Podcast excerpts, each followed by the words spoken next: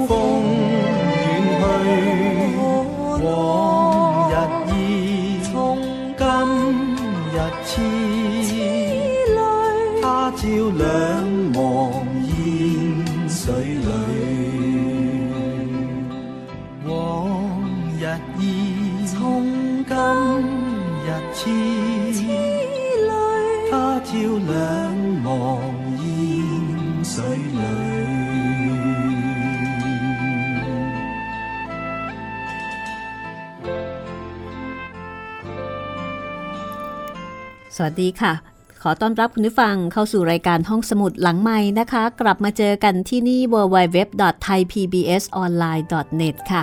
เจอเจอกันกับดิฉันรัศมีมณีนิลนะคะ ตอนนี้ 8 เทพอสูรมังกรฟ้ามาถึงตอนที่ 49 แล้วค่ะ กับบทประพันธ์ชิ้นเยี่ยมของกิมยงงานแปลของนอนนพรัตน์นะคะ จัดพิมพ์โดยสำนักพิมพ์สยามอินเตอร์บุ๊กค่ะ ความเดิมตอนที่แล้วนะคะ เคียวหงอภัยโทษให้กับสี่ผู้อาวุโสของพรรคที่กระทำความผิด โดยยอมรับโทษเองนะคะทำให้สี่ผู้อาวุโสซาบซึ้งใจมาก เพราะว่าเขียวหงต้องจัดการทำร้ายตัวเอง คือต้องหลั่งโลหิต เพื่อที่จะนิรโทษคนที่ทำผิด อันนี้เป็นกฎของของพรรคระยาจกนะคะเคียวหงยังไล่ชวนกวงเชงออกจากพัก แต่ในขณะที่กำลังจะจัดการอัปเปหิชวนกวงเชงออกจากพัก ก็พอดีมีสารมาจากฝ่ายสอดแนมประเทศไซแห่ส่งข่าวมา แต่พอเคียวหงจะเอาจดหมายนั้นอ่านดูนะคะว่ามีข่าวสารอันใดกันแน่ ก็ปรากฏว่ามีผู้อาวุโส ชื่อเจียงเล่า ซึ่งเป็นผู้อาวุโสเป็นผู้หลักผู้ใหญ่ของพัก มาห้าม ห้ามไม่ให้เคียวหงเปิดอ่าน ทั้งๆทที่เคียวหงเป็นถึงหัวหน้าพัก จากนั้นก็มีผู้คนมากมายที่เข้ามาในช่วงนั้น มีพ่อเท่าแม่เท่าที่เป็นสามีภรรยาแท้ทำมาทำแผลให้เคียวหง มีภรรยาไม้ของเบ้ใต้ง้วนมาหา มีชายที่เรียกตัวเองว่า ตุลาการตะโพกเหล็ก แล้วก็มีตุลาการ อะไรล่ะ มีนักสู้ มีนักสู้แห่งภูเขาไทซัวนะคะห้านักสู้ภูเขาไทซัว มีตุลาการหน้าเหล็ก แล้วก็มีเนี่ยแหละค่ะ ตุลาการตะโพกเหล็ก ที่เหมือนกับจะตั้งชื่อเรียนแบบตุลาการหน้าเหล็ก ก็คือตอนที่แล้วรู้สึกว่าโอ้โหมีคนมาร่วมสังคยนากับพักขยาจกเนี่ยเยอะเลยนะคะ อะ ดูเหมือนว่าจะวุ่นวายเล็กน้อย ตอนที่ 49 จะเป็นอย่างไร ประเด็นสำคัญก็คือ เบฮูหยิน ภรรยาของรองหัวหน้าพักแซ่เบซึ่งเสียชีวิต แล้วก็มีแต่คนเชื่อว่าคนลงมือคือม่อยงฮก แห่งกัวโซนะคะ แล้วก็ดูเหมือนว่าการตายของรองหัวหน้าพักแซ่เบเนี่ยจะสร้างความแตกแยกในพักระยะจก แล้วก็ยังทำให้หลายคนมองว่าเคียวหงอยู่เบื้องหลังด้วย ตอนนี้ภรรยาไม้ของเบใต้งวนนะคะ ได้มาถึงที่นี่แล้ว นางมีอะไรจะบอก ติดตามได้เลยนะคะแปดเทพอสูรมังกรฟ้า ตอนที่ 49 นะคะ เชิญค่ะ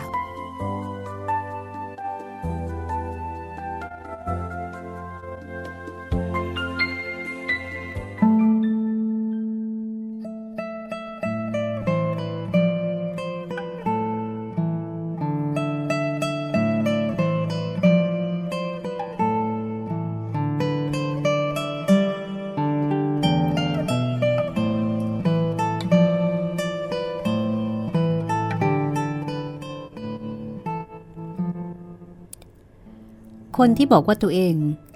ชื่อว่า ตุลาการตะโพกเหล็ก คนนี้เนี่ยดูเป็นคนที่มีบุคลิกแปลกๆนะคะ ดูไม่เหมือนกับคนทั่วไป ทีนี้เคียวหงก็นึกในใจว่า ตุลาการตะโพกเหล็กที่บอกว่าตัวเองชื่อเตี่ยจี้ซุน ไม่น่าจะใช่ชื่อจริง เหมือนกับตั้งมาเพื่อที่จะเพื่อที่จะล้อเลียน ตุลาการหน้าเหล็กอ่าในขณะที่เคียวหงกำลังรู้สึกว่าคนคนนี้แปลกๆนะคะ แล้วก็อยากจะรู้ว่า ตกลงแล้วคนคนนี้ชื่ออะไรกันแน่ เคียวหงก็เลยทดลอง เรียกตุลาการตะโพกเหล็กคนนี้ว่า พี่เตีย เตียซี่เตียจี้ซุนนะคะ ก็ชิงกล่าวบอกว่าข้าไม่ได้แซ่เตียเคียวหงก็เลยถามต่อว่า เอา้า แล้วถ้าอย่างนั้นเนี่ยแซ่อะไร คนที่เรียกตัวเองว่าเตี่ยจี้ซุนก็บอกว่าข้าไม่มีแซ่ท่านจะได้ถามเลย เอ่ยมาถึงตอนนี้ก็ร้องไห้โฮออกมา น้ำหูน้ำตาไหลด้วยความเศร้าเสียใจ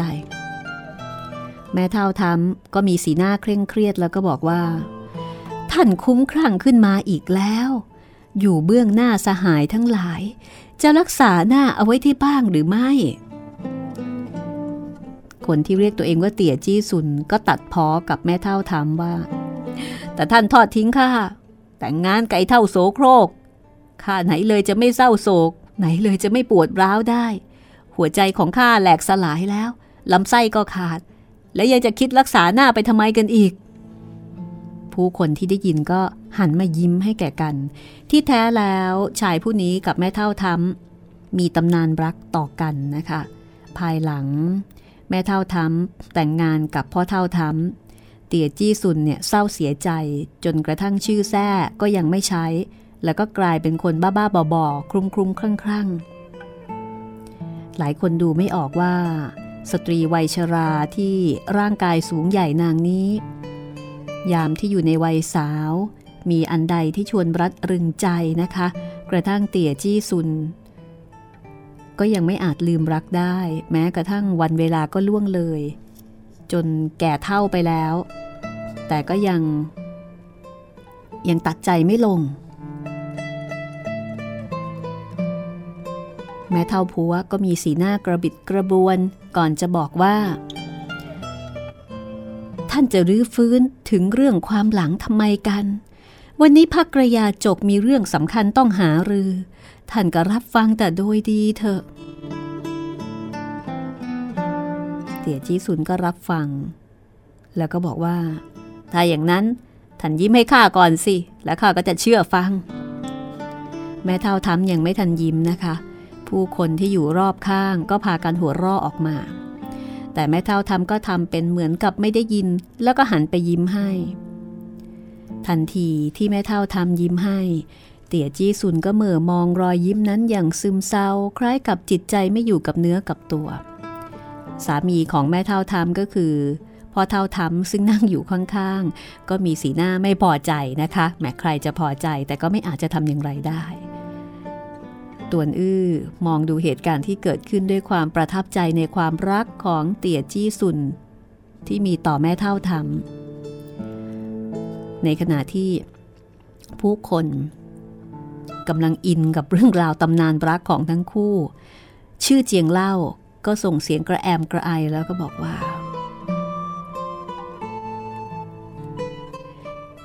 พวกท่านทั้งหลาย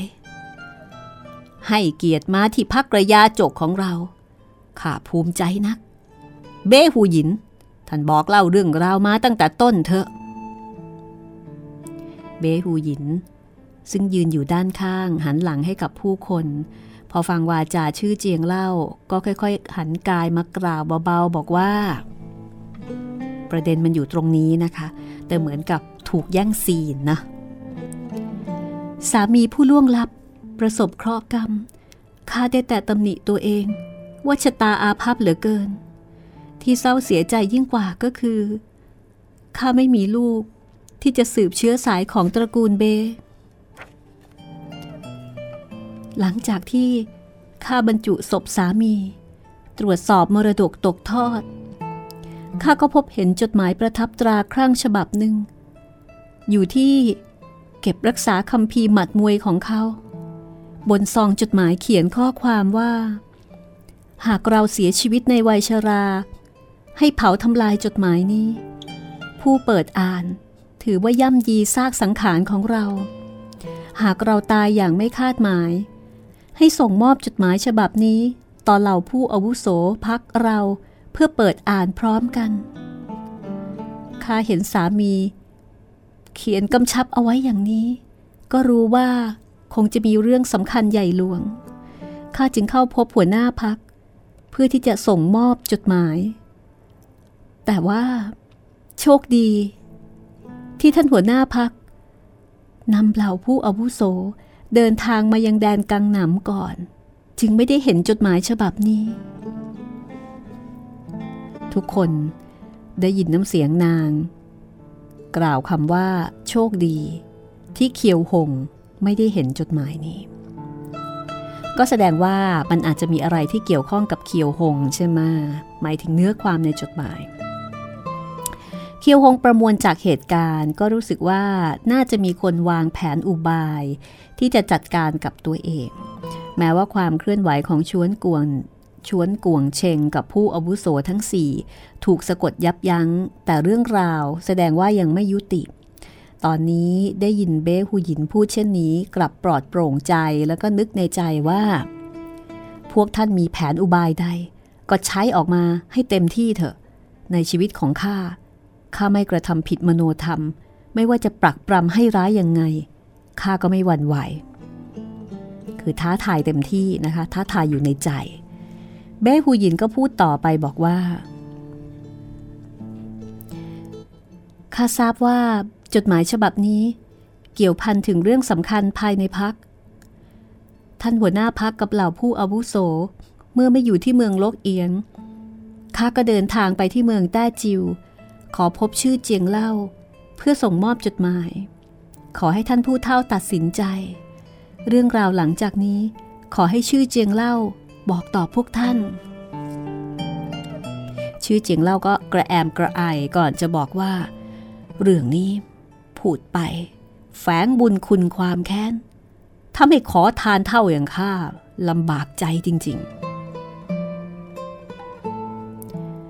ชื่อเจียงเล่าปลดห่อผ้าเนื้อปอจากกลางหลังใบหนึ่ง แก้ห่อหยิบถุงผ้าน้ำมันใบหนึ่งออกมา จากนั้นก็ดึงจดหมายฉบับหนึ่ง มาจากในถุงผ้าแล้วก็บอกว่า นี่เป็นจดหมายของเบ้ไต่งวน วด ปู่บิดาของไต่งวน ล้วนเป็นคนของพรรคกระยาจก หากม่ใช่ผู้อาวุโส ก็เป็นสิทธิ์แปดกระสอบ ข้าเฝ้าดูไต่งวนจนเติบใหญ่ข้อความบนซองจดหมายนี้เป็นลายมือของมันจริง ๆ ระหว่างที่เบ้ฮูหยิน ทรงมอบจดหมายต่อข้าครั้งบนจดหมายยังผนึกเรียบร้อย แสดงว่าไม่มีผู้คนแตะต้องมาก่อนข้าเกรงว่าจะคลาดเรื่องสำคัญ ไม่ทันตามตัวผู้อาวุโสทั้งหลาย ก็เปิดซองจดหมายอ่านดู ระหว่างที่เปิดซอง ท่านพี่ก็อยู่ด้วย สามารถเป็นพยานได้ตุลาการหน้าเหล็กตัวเจียก็กล่าวเสริมขึ้นบอกว่า มิผิดตอนนั้นข้าเป็นแขกอยู่ที่บ้านของเท่าชื่อจริงๆข้าเห็นเขาเปิดซองจดหมายนี้อ่านดูกับตา ชื่อเจียงเล่าเปิดซองจดหมายออกช้าๆ แล้วก็ดึงจดหมายออกออกมาแผ่นหนึ่งนะคะ แล้วก็บอกว่าข้าพออ่านดูจดหมายนี้ เห็นลายมือเข้มแข็งมีพลัง แต่ไม่ใช่ของไต่งวน หัวจดหมายจาหน้าว่า พี่เราเครากระบี่ข้าก็สงสัยท่านทั้งหลายก็ทราบว่าคำว่าเครากระบี่ เป็นฉายาของท่านหัวหน้าพักอวง ซึ่งเป็นหัวหน้าพักคนที่แล้ว หากมิใช่เป็นคนที่มีการคบหากับเขาอย่างลึกล้ำต้องไม่เรียกหาเช่นนี้ท่านหัวหน้าอวงเสียชีวิตไปนานปี แต่ทำไมมีคนเขียนจดหมายถึงเขาข้าไม่อ่านดูข้อความในจดหมาย มองดูคำลงนามที่ท้ายจดหมายก่อนข้าก็ต้องตกใจ ร้องโพร่งว่า ที่แท้เป็นของเขานั่นเอง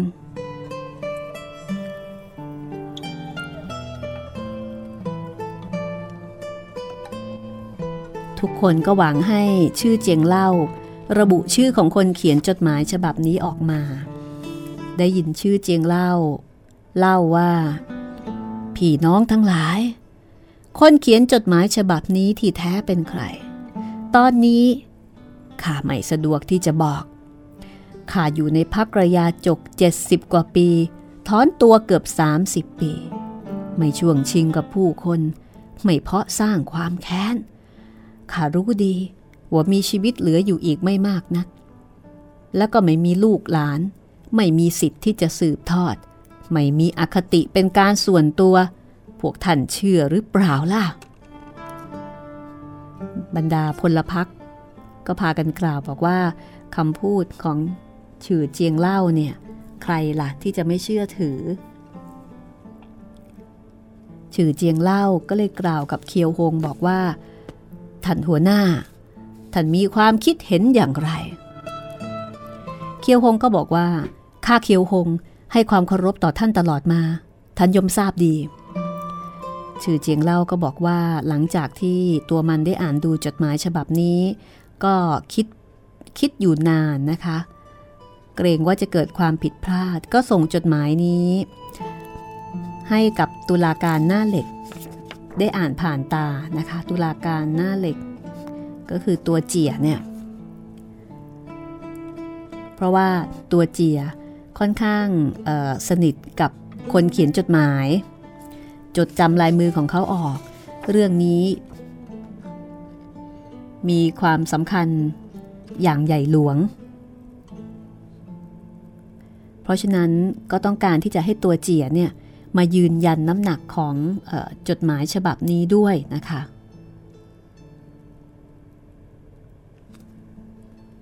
ตุลาการหน้าเหล็กตัวเจียก็บอกว่าข้ากับคนเขียนจดหมาย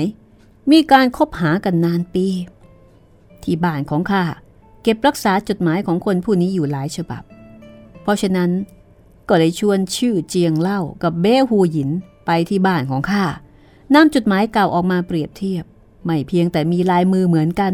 กระทั่งซองจดหมายและเนื้อจดหมาย ก็เป็นเช่นเดียวกัน เพราะฉะนั้นยอมเป็นของแท้ไม่แปลกปลอม ชื่อเจียงเล่าก็บอกว่า ขอทานเท่ามีอายุยืนยาวกว่าหลายปี กระทำการด้วยความรอบคอบ อย่าว่าแต่เรื่องนี้ เกี่ยวพันถึงโชคชะตาดำรงล่มสลายของพรรคเรา ตลอดจนชื่อเสียง ชีวิตของวีรบุรุษผู้กล้าผู้หนึ่ง ไหนเลยจะหุนหันวู่วามได้ ทุกคนพอได้ยินมันกล่าวเช่นนี้นะคะ ก็กวาดตาไปยังเคียวหง ทราบว่าคำว่าวีรบุรุษผู้กล้าเนี่ยก็น่าจะหมายถึงเคียวหงนี่แหละ เพียงแต่ไม่ว่าผู้ใดก็ไม่กล้าสบตากับเคียวหง พอเห็นเคียวหงเหลียวหน้ามาทุกคนก็ก้มหน้า ชื่อเจียงเล่ากล่าวว่า ขอทานเท่าทราบว่า สองสามีภรรยาแท้ทำกับคนเขียนจดหมายมีความสัมพันธ์กัน ก็เลยเดินทางไปยังถ้ำชงเซียวตังแห่งภูเขาท้ายเกียสัว ขอคำแนะนำสั่งสอนจากพวกเขา เท่าทำ กับแม่เท่าทำก็บอกเล่าต้นสายปลายเหตุต่อข้า เออ ข้าไม่อาจจะหักใจบอกตรงๆจริงๆ นับว่าน่าเวทนา น่าโศกเศร้านัก ตอนนี้ทุกคนก็เลยรู้ว่า ชื่อเจียงเล่าเชิญพ่อเท่าแม่เท่า คู่นี้คือพ่อเท่าแม่เท่าแท้ทำเนี่ยนะคะ กับตุลาการหน้าเหล็กมาอยังพักระยะจกเพื่อที่จะเป็นพยาน ชื่อเจียงเล่าก็บอกว่า แม่เท่าท้ำบอกว่า นางมีสิทธิพี่ผู้หนึ่ง เป็นผู้เห็นเหตุการณ์ครั้งนี้ หากขอให้เขาบอกเล่าจากปาก ก็จะให้รายละเอียดมากที่สุด สิทธิพี่ของนางก็คือเตียจี้ซุนท่านผู้นี้มีนิสัยใจคอประหลาดพิกล บุคคลอื่นเชิญเข้ามาไม่ได้ ดีที่แม่เท่าทำส่งจดหมายไป ท่านนี้ ก็เลยมาตามคำเรียกหา อันนี้ก็หมายถึงคนที่ขี่ลา แปลกๆ พิลึกพิลึกคนนี้นี่เองนะคะ พอเท่าทำฟังแล้วก็ไม่พอใจ หันไปพูดกับแม่เท่าทำบอกว่า นี่เป็นท่านเรียกหามันมาเองหรือทำไมไม่บอกข้าแต่แรก กลับปกปิดทำลับลับล่อล่อแม่เท่าทำก็บอกว่า ปกปิดท่านอะไร ทำลับลับล่อล่ออันใดข้าเขียนจดหมายให้ชื่อเจียงเล่าเป็นคนส่งไป นับเป็นเรื่องกระจ่างเปิดเผย เพียงแต่ท่านมีนิสัยหึงหวงข้าเกรงท่านจะพี่รีพี่ไรข้าก็เลยไม่บอก พอเท่าทำก็ยังไม่ยอมแพ้บอกว่า กระทำการหันหลังให้แก่สามี ไม่รักษาความเป็นกุลสตรี ถือว่าไม่สมควร ปรากฏว่าพอสามีพูดอย่างนี้ แม่เท่าทำก็ไม่กล่าวมากความตวัดมือวูบตบหน้าสามีฉาดหนึ่ง ในความเป็นจริงพ่อเท่าทำเนี่ยมีฝีมือสูงกว่าแม่เท่าทำแต่พอภรรยาลงมือตบใส่ มันไม่ปิดป้องแล้วก็ไม่หลบหลีก ปล่อยให้นางตบหนึ่งฝ่ามือ จากนั้นล้วงตลับยาใบเล็กๆ จากอกเสื้อ ใช้นิ้วจุ่มขี้ผึ้งถูทาลงบนใบหน้า ลดอาการบวมช้ำ คนหนึ่งตบตีรวดเร็ว คนหนึ่งรักษารวดเร็ว เมื่อเป็นเช่นนี้ทั้งคู่ก็ไม่มีโทสะอะไรนะคะพอคนได้เห็นนะคะก็รู้สึกว่าแหมคำเหลือเกิน คือตีปุ๊บ ตบปุ๊บ ทาปั๊บ อะไรทำนองนั้นนะคะ แม่เท่าทำก็บอกว่า ครั้งก่อน ท่านถูกข้าตบใส่หนึ่งฝ่ามือ ต้องตบกลับคืน ไม่ยอมอ่อนข้อแม้แต่น้อย เตียจี้ซุนยืนมองอย่างเสื่องซึมตะลึงลาน ทบทวนความหลังว่าเซียวสีม่วยหรือว่าสิทธิ์น้องคนนี้เนี่ยเป็นคนเจ้าอารมณ์ อยู่ดีๆ ก็ตบตีคน ตัวเองมักไม่ยินยอมพร้อมใจ เกิดการทุ่มเถียงกันขึ้นนะคะ วิมานรักที่วาดหวังเอาไว้ ในที่สุดจึงไม่สามารถกลายเป็นจริง ตอนนี้เตี่ยจี้ซุน เห็นเท่าท้ำถูกตบตีโดยไม่ตอบโต้จึงค่อยเข้าใจ หลายสิบปีมานี้ มันเห็นว่าแม่เท่าทำเนี่ย ปันใจเป็นอื่น ต้องมีสาเหตุสำคัญ หาทราบไม่ว่า ฝ่ายตรงข้ามก็คือพ่อเท่าทำเนี่ยมีข้อดีเพียงข้อเดียวก็คือยอมถูกตบตีโดยไม่ตอบโต้คือยอมนั่นเอง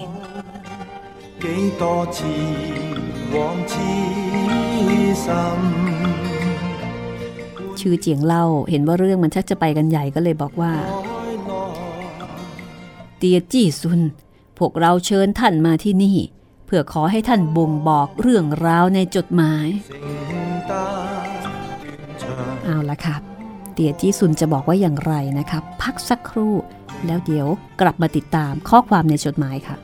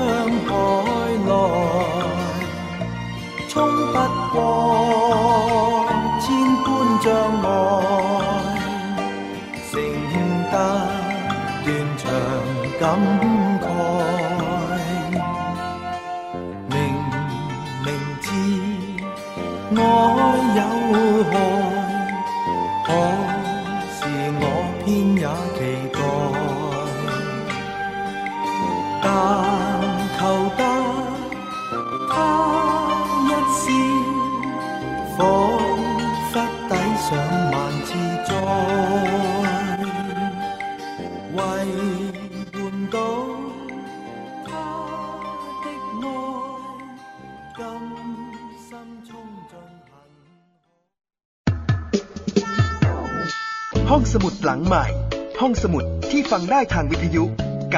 รัศมีมณีนิน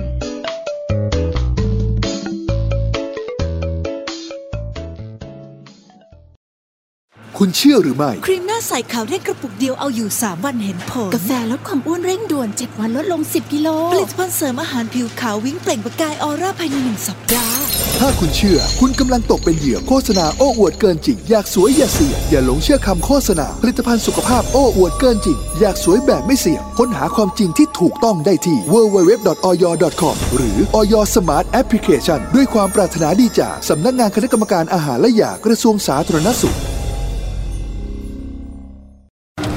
พลาสติกนั้นมีความเชื่อมโยงกับภาวะโลกร้อนนะครับ หากเรานำถุงพลาสติกไปเผา ก็จะทำให้เกิดก๊าซคาร์บอนไดออกไซด์ลอยขึ้นสู่ชั้นบรรยากาศนะครับ จนทำให้ความร้อนในโลกนั้น ไม่สามารถสะท้อนออกอย่างนอกโลกได้ จนทำให้เกิดภาวะโลกร้อนขึ้นมานะครับกลุ่มก็สามารถช่วยลดภาวะโลกร้อนได้แบบง่าย ๆนะครับ โดยการหันมาใช้ถุงผ้าแบบนี้นะครับแทนการใช้ถุงพลาสติกครับ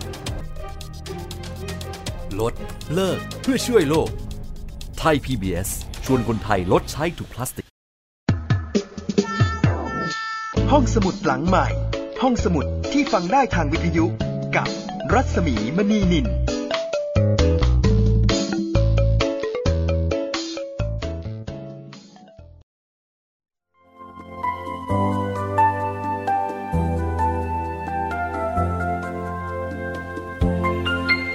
เข้าสู่ช่วงที่สองนะคะของตอนที่ 49 นะคะ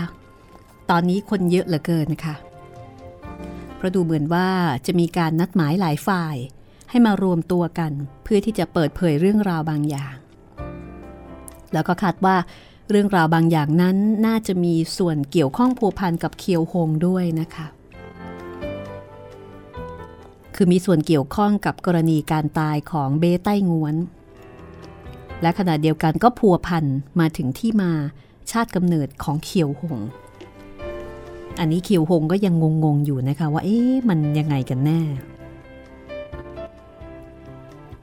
ก็คงต้องติดตามต่อไปนะคะว่าเรื่องราว มันจะมีอะไรลึกลับซับซ้อนหรือไม่นะคะนี่คือ 8 เทพอสูรมังกรฟ้าตอนที่ 49 ช่วงที่ 2 นะคะ คุณผู้ฟังที่เพิ่งจะติดตาม ก็สามารถที่จะดาวน์โหลดแล้วก็ฟังย้อนหลังได้ ที่ www.thaipbsonline.net นะคะ แล้วก็อาจจะฟังสดแล้วก็ฟังย้อนหลัง ผ่านแอปพลิเคชันที่ชื่อว่าไทย PBS ดาวน์โหลดได้นะคะบนบนสมาร์ทโฟน ทั้งระบบ Android แล้วก็ iOS ค่ะ ขอบคุณเพลงประกอบนะคะ จากคุณฮักกี้ไอเคอร์มานอัลบั้ม Silk and Bamboo ค่ะ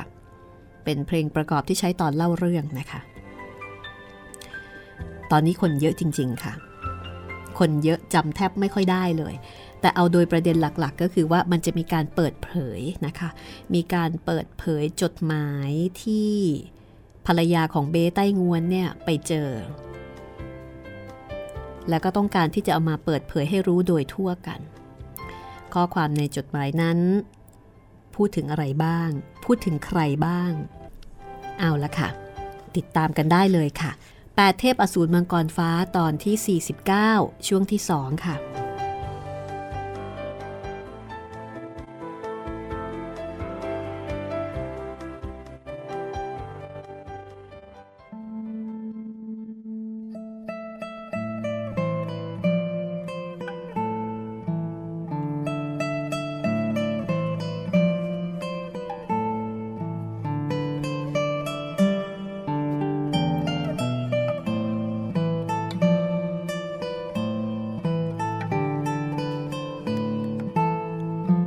จี้สุนก็พึมพำบอกว่า ใช่แล้ว จดหมายนั้นกระชับสั้น แต่กินความลึกล้ำเมื่อ 40 ปีก่อน ร่ำเรียนหนังสือด้วยกัน ฝึกซ้อมหมัดกระบี่ ภาพเหตุการณ์ล้วนแจ่มชัด สายลมพัดพาความคนึงหาไกล แม้ว่า แม้ว่าข้าจะมีจอนผมงอกขาว แต่ก็ยังมีบุคลิกภาพดุดเดิม ชื่อเจียงเล่า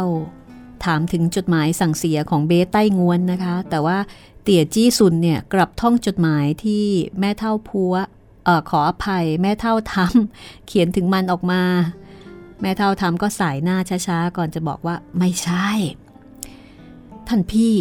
ท่านอย่าได้เอ่ยถึงเรื่องเมื่อการก่อนของพวกเราสิชื่อเจียงเล่า ถามถึงการต่อสู้นองเลือด ที่หุบเขากองหิน นอกด่านงังมึงกวน เมื่อครั้งกระโน้นท่านลองบอกต่อทั้งหมดสิที่หน้าหุบเขากองหินเหรอ นอกด่าน งังมึงกวนข้าข้าสีหน้าของมันแปรเปลี่ยนกลับกลาย หมุนตัวเตลิดไปในป่าเหงทุกคนส่งเสียงเรียกรั้ง แต่ว่าเตี่ยจี้ซุนไม่รับฟังนะคะ บังเกิดซุ้มเสียงกังวานเสียงหนึ่งดังว่า ท่านจอนผมงอกขาว บุคลิกภาพไม่เป็นเหมือนเดิมแล้ว เตี่ยจี้ซุนพลันชะงักเท้าแล้วก็เหลียวหน้ามาถามว่า ผู้ใดว่ากัน ซุ้มเสียงนั้นก็บอกว่า หากไม่เป็นเช่นนั้นทำไมพอพบหน้าพอเท่าทำก็เกิดความละอาย ต้องทุ่มเทฝีเท้าจากไป ทุกผู้คน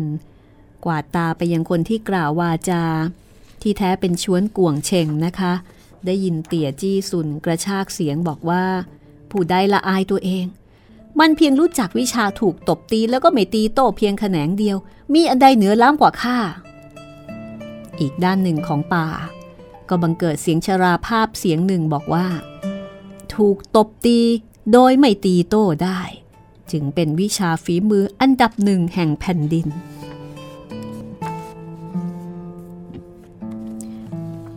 คนที่มาใหม่ แล้วก็เป็นต้นเสียงนี้นะคะ เป็นหลวงจีนชรา ครองจีวรสีเทา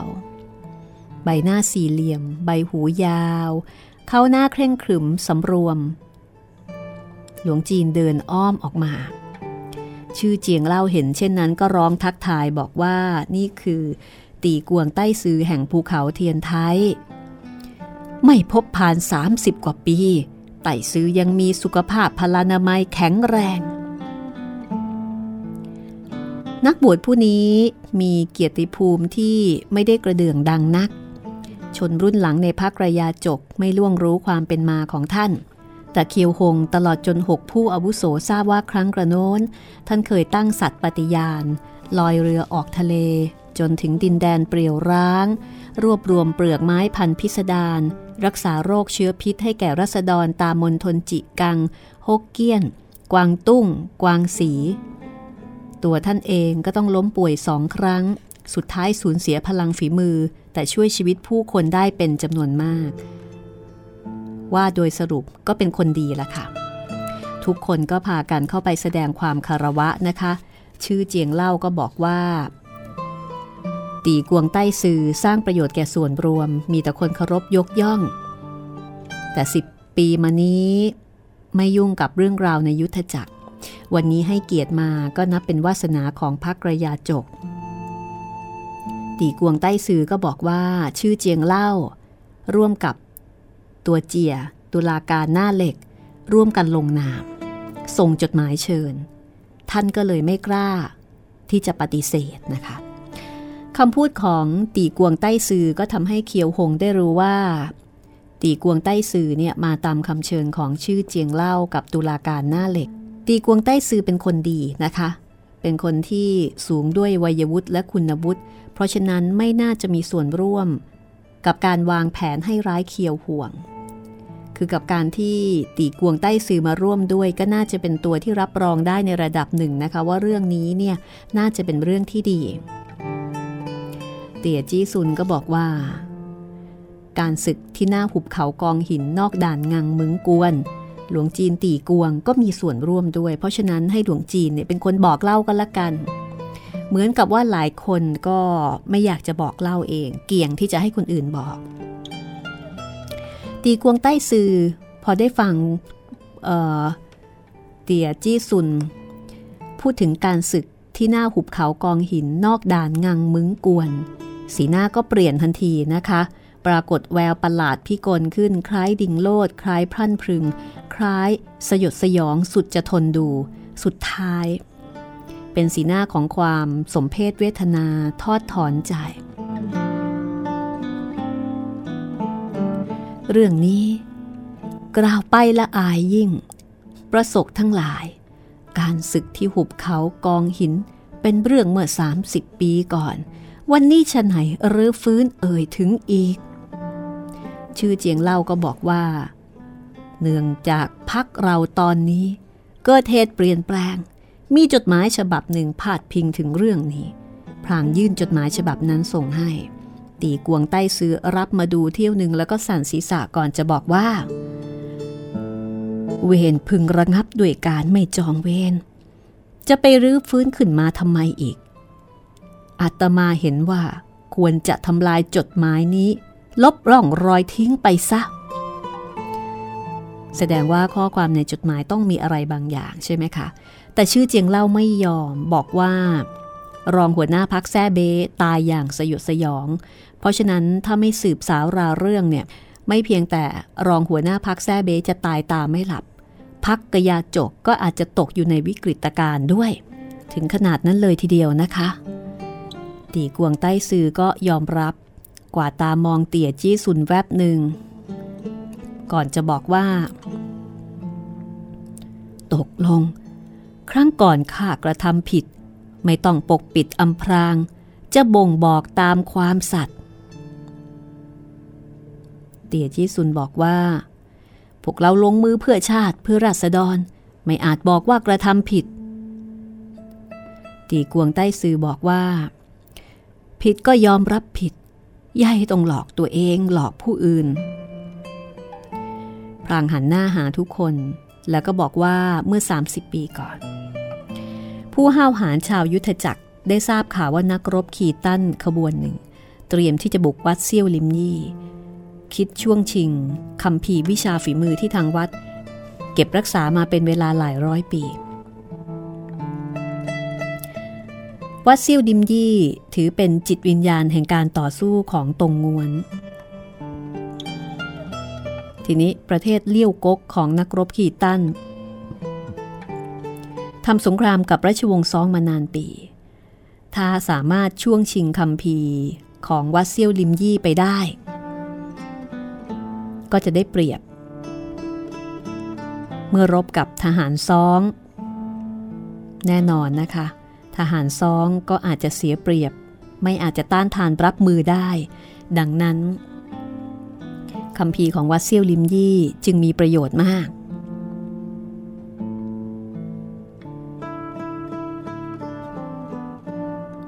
ตีกวงใต้สื่อก็บอกว่า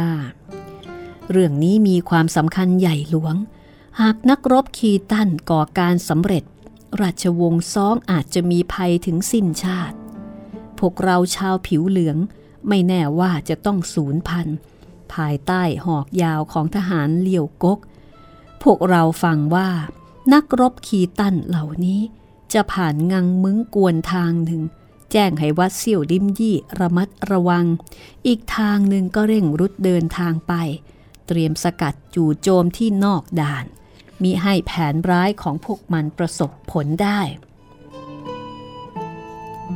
ทุกคนพอฟังว่าจะทำศึกกับนักรบคีตันก็ถึงกับแหมเลือดลม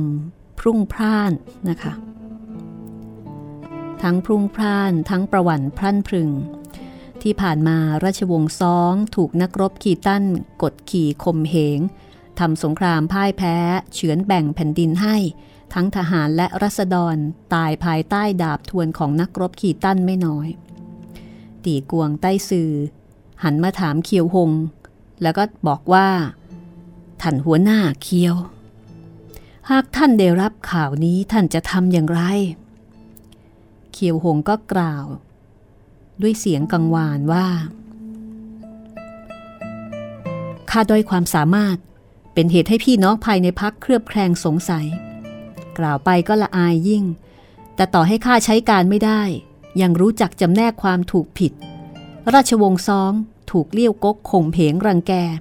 ความแค้นของบ้านเมือง ไหนเลยไม่ชำระล้างได้ หากข้ารับทราบข่าวนี้ ย่อมต้องนำพี่น้องภายในพัก เร่งไปสกัดขัดขวางแน่นอน ตีกวงใต้ซือ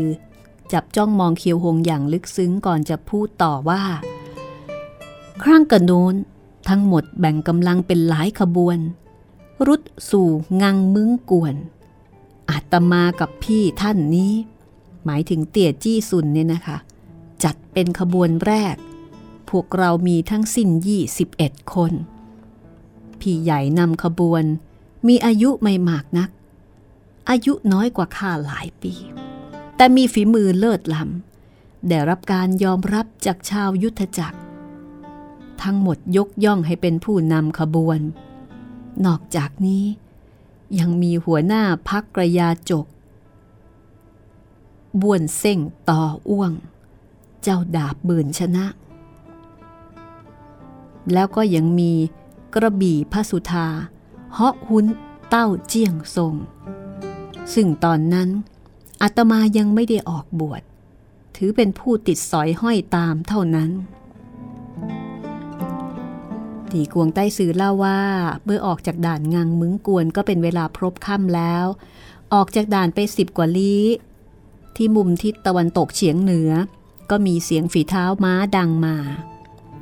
ฟังจากซุ้มเสียงน่าจะมีม้าสิบกว่าตัวเป็นอย่างน้อยนะคะ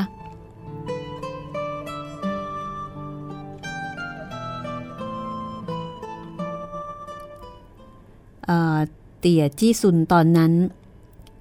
เป็นผู้นำขบวนก็ชูมือขวาขึ้น ขบวนก็หยุดชะงักลง ทุกคนก็ทั้งยินดีทั้งกังวลนะคะ ที่ยินดีก็คือ ข่าวที่ได้รับเนี่ยไม่แปลกปลอม คือเป็นข่าวจริง แล้วก็สามารถที่จะรุดมาสกัดขัดขวางได้ทันเวลา แต่ทั้งหมดก็ทราบว่านักรบขี่ตั้นมีฝีมือร้ายกาจราชวงศ์ซองทำสงครามกับเลี้ยวกกมักจะเป็นฝ่ายพ่ายแพ้ การต่อสู้ในวันนี้สามารถจะเอาใชัยได้หรือไม่นะคะ ยากที่จะบอกได้ จากนั้นขบวนทั้ง 21 คนก็แยกย้าย หมอบซุ่มอยู่หลังหินใหญ่สองฝ้าข้างทางภูเขา ด้านซ้ายมือเป็นเหวลึกนะคะ มืดทะมึนจนมองไม่เห็น ได้ยินเสียงฝีเท้าม้ายิ่งใกล้เข้ามา ดังนั้นมีผู้คน 7-8 คนร้องเพลงด้วยเสียงอันดัง เป็นบทเพลงของเลี้ยวกก เสียงเพลงหยาบกร้านห้าวหาญตีกวงใต้ซือก็บอกว่าท่านเองตอนนั้นก็กำด้ามดาบแนบแน่น ใจกลางฝ่ามือชุ่มไปด้วยหยาดเหงื่อ คือตื่นเต้นมาก จากนั้นมีโอกาสได้เห็นม้าของนักรบขี่ตั้นตัวแรกนะคะ ควบขับเข้ามาในรัศมี 50 วา กว่าตามองจากด้านหลังของก้อนหิน เห็นนักรบขี่ตั้นเหล่านี้สวมชุดหนังสัตว์ บางถือหอกยาว บางถือดาบโค้ง บางสะพายคันเก่าทัน บางคนมีเหยี่ยวร้าย เกาะอยู่บนหัวไหล่พอออพอเคลื่อนใกล้เข้ามามากกว่านี้ก็เห็นว่า นักรบพวกนี้ไว้ผมสั้นมีคราวดกหนาท่าทางดุร้าย ทุกคนก็รับฟังแบบ แหมตื่นเต้นมากนะคะ ถึงแม้จะรู้ว่านี่เป็นเรื่องเก่าเมื่อ 30 ปีก่อน แต่ก็ยังคงใจอดใจเต้นประทึกมิได้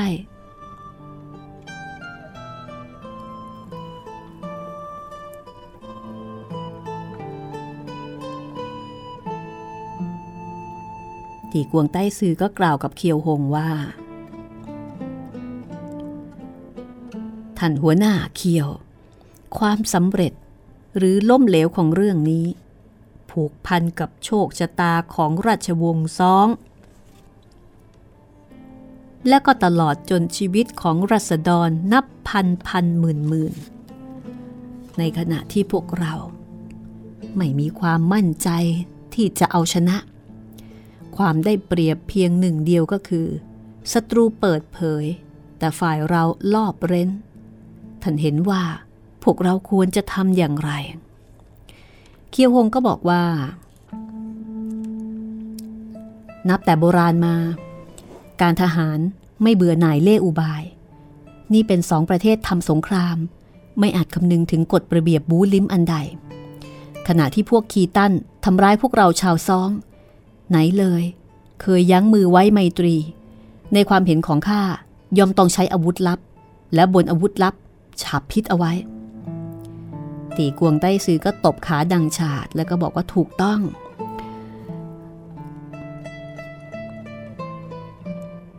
คือตอนนั้นนะคะ ทุกคนก็ทำเหมือนกับที่เคียวหงคิดนั่นแหละ คือพอเห็นนักรบขี่ตั้น ควบม้าเข้าใกล้ ก็กู่ร้องดังยาวนาน จากนั้นก็มีการสาดซัดอาวุธลับใส่ ทั้งลูกดอก เกาทันแขนเสื้อ มีดบินเหล็กเหลี่ยมอาวุธทุกชนิด ล้วนฉาบพิษ ก็ได้ยินเสียงบรรดานักรบทั้งหลายในแผดร้องโอดโอย มีอยู่กว่าครึ่งนะคะที่พลัดตกลงจากหลังม้า นักรบขี่ตั้นควบขับม้ามา 19 ตัว โดนอาวุธลับจัดการไปซะ 12 คนหรือเพียงแค่ 7 คน ดังนั้นก็มีการฮือเข้าหา จู่โจมทั้งดาบกระบี่ ชั่วพริบตา สามารถที่จะเข็นฆ่าสังหารคนทั้งเจ็ดได้จนหมดสิน้น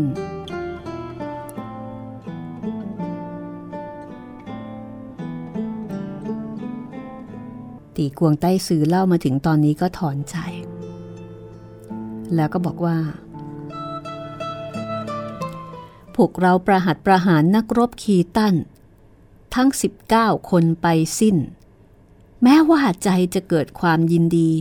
แต่ก็นึกระแวงสงสัยขึ้นมา เห็นว่านักรบขีดต้านเหล่านี้ใช่การไม่ได้เกินไป ไม่อาจจะต้านทานการจู่โจมได้สักคราเดียว พรันได้ยินเสียงฝีเท้าม้าดังขึ้น ทางมุมทิศตะวันตกเฉียงเหนือ มีม้าอีกสองตัวควบขับมา ครั้งนี้พวกเราไม่ซ่อนตัวอีก พากันดาหน้าเข้าหา เห็นคนบนหลังม้า เป็นหนึ่งบุรุษหนึ่งสตรี บุรุษร่างกายกำยำ หน้าตาโออาอาจหาร อาพรการแต่งกายก็เลิศหรู กว่านักรบทั้ง 19 คนนั่น สตรีนั้นเป็นสตรีสาว ในมืออุ้มเด็กทารกผู้หนึ่ง ทั้งสองขวบม้าเคียงคู่ สนทนากันอย่างสนิทสนม แสดงว่าเป็นสามีหนุ่มภรรยาสาวคู่หนึ่ง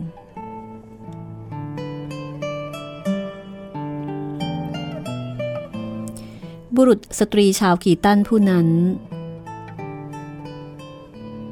พอพบเห็นขบวนของตีกวงใต้สื่อนะคะ ก็ปรากฏสีหน้า เครือบแคลงสงสัย จากนั้นเหลือเพนนักรบทั้ง 19 คนเสียชีวิตอยู่บนพื้น สีหน้าก็ปรากฏแววดุร้าย ตวาดถามต่อพวกของตีกวงใต้สื่อ เป็นภาษาขีตั้น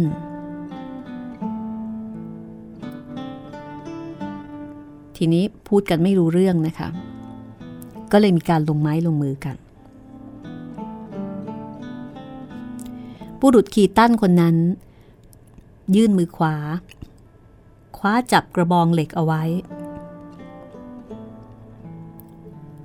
ปรากฏว่ามันจับกระบองเหล็กแล้วก็บิดวูบครั้งหนึ่งทำให้กระดูกแขนขวาของปึงใต้หงถึงกับหลุดจากข้อต่อ จากนั้นบุรุษคีตันนั้นก็ยกกระบองเหล็กขึ้น กระแทกลงจากกลางอากาศ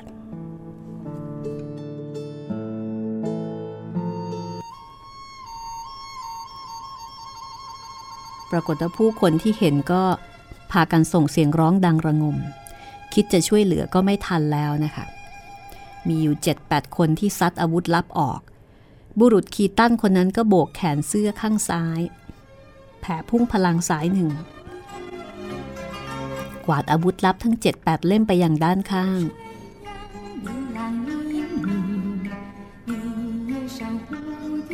คนผู้นี้มีความสูง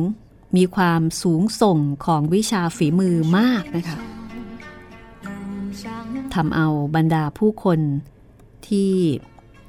ลอบโจมตีนักรบขีตั้นเนี่ยถึงกับสะท้านวันไหว เพราะว่ามีความสูงส่งของวิชาฝีมือที่น้อยครั้งจะพบผ่าน แสดงว่าข่าวที่ได้รับตอนแรกไม่แปลกปลอม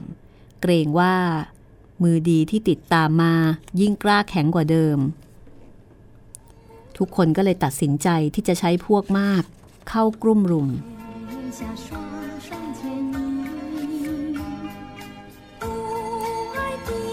ก็เลยมีผู้คนประมาณ 6-7 คนฮือกันเข้ามา จู่โจมใส่บุรุษผู้นั้น และอีกส่วนหนึ่งก็จู่โจมใส่สตรีสาว ปรากฏว่า ไม่น่าเชื่อ ผู้หญิงที่มาด้วยกันคือฝ่ายภรรยา ไม่รู้จักวิทยายุทธถูกคนผู้หนึ่ง ใช้กระบี่ฟันแขนขาดสะบั้น ทารกในอ้อมอก ร่วงหล่นลงสู่พื้น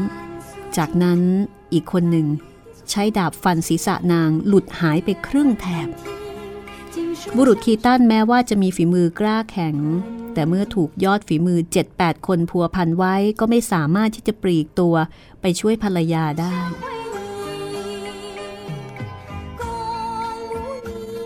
เมื่อเห็นภรรยาถูกทำร้ายจนเสียชีวิต มันถึงกับตาแดงฉาน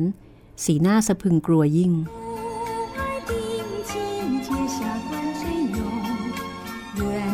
เรื่องราวจะเป็นอย่างไรต่อไปนะคะ และเรื่องนี้จะมีประเด็นที่เกี่ยวข้องกับเคียวหงอย่างไร ติดตามตอนต่อไปตอนที่ 50 วันนี้ลาไปก่อน สวัสดีค่ะ ห้องสมุดหลังใหม่ ห้องสมุดที่ฟังได้ทางวิทยุกับรัศมีมณีนิน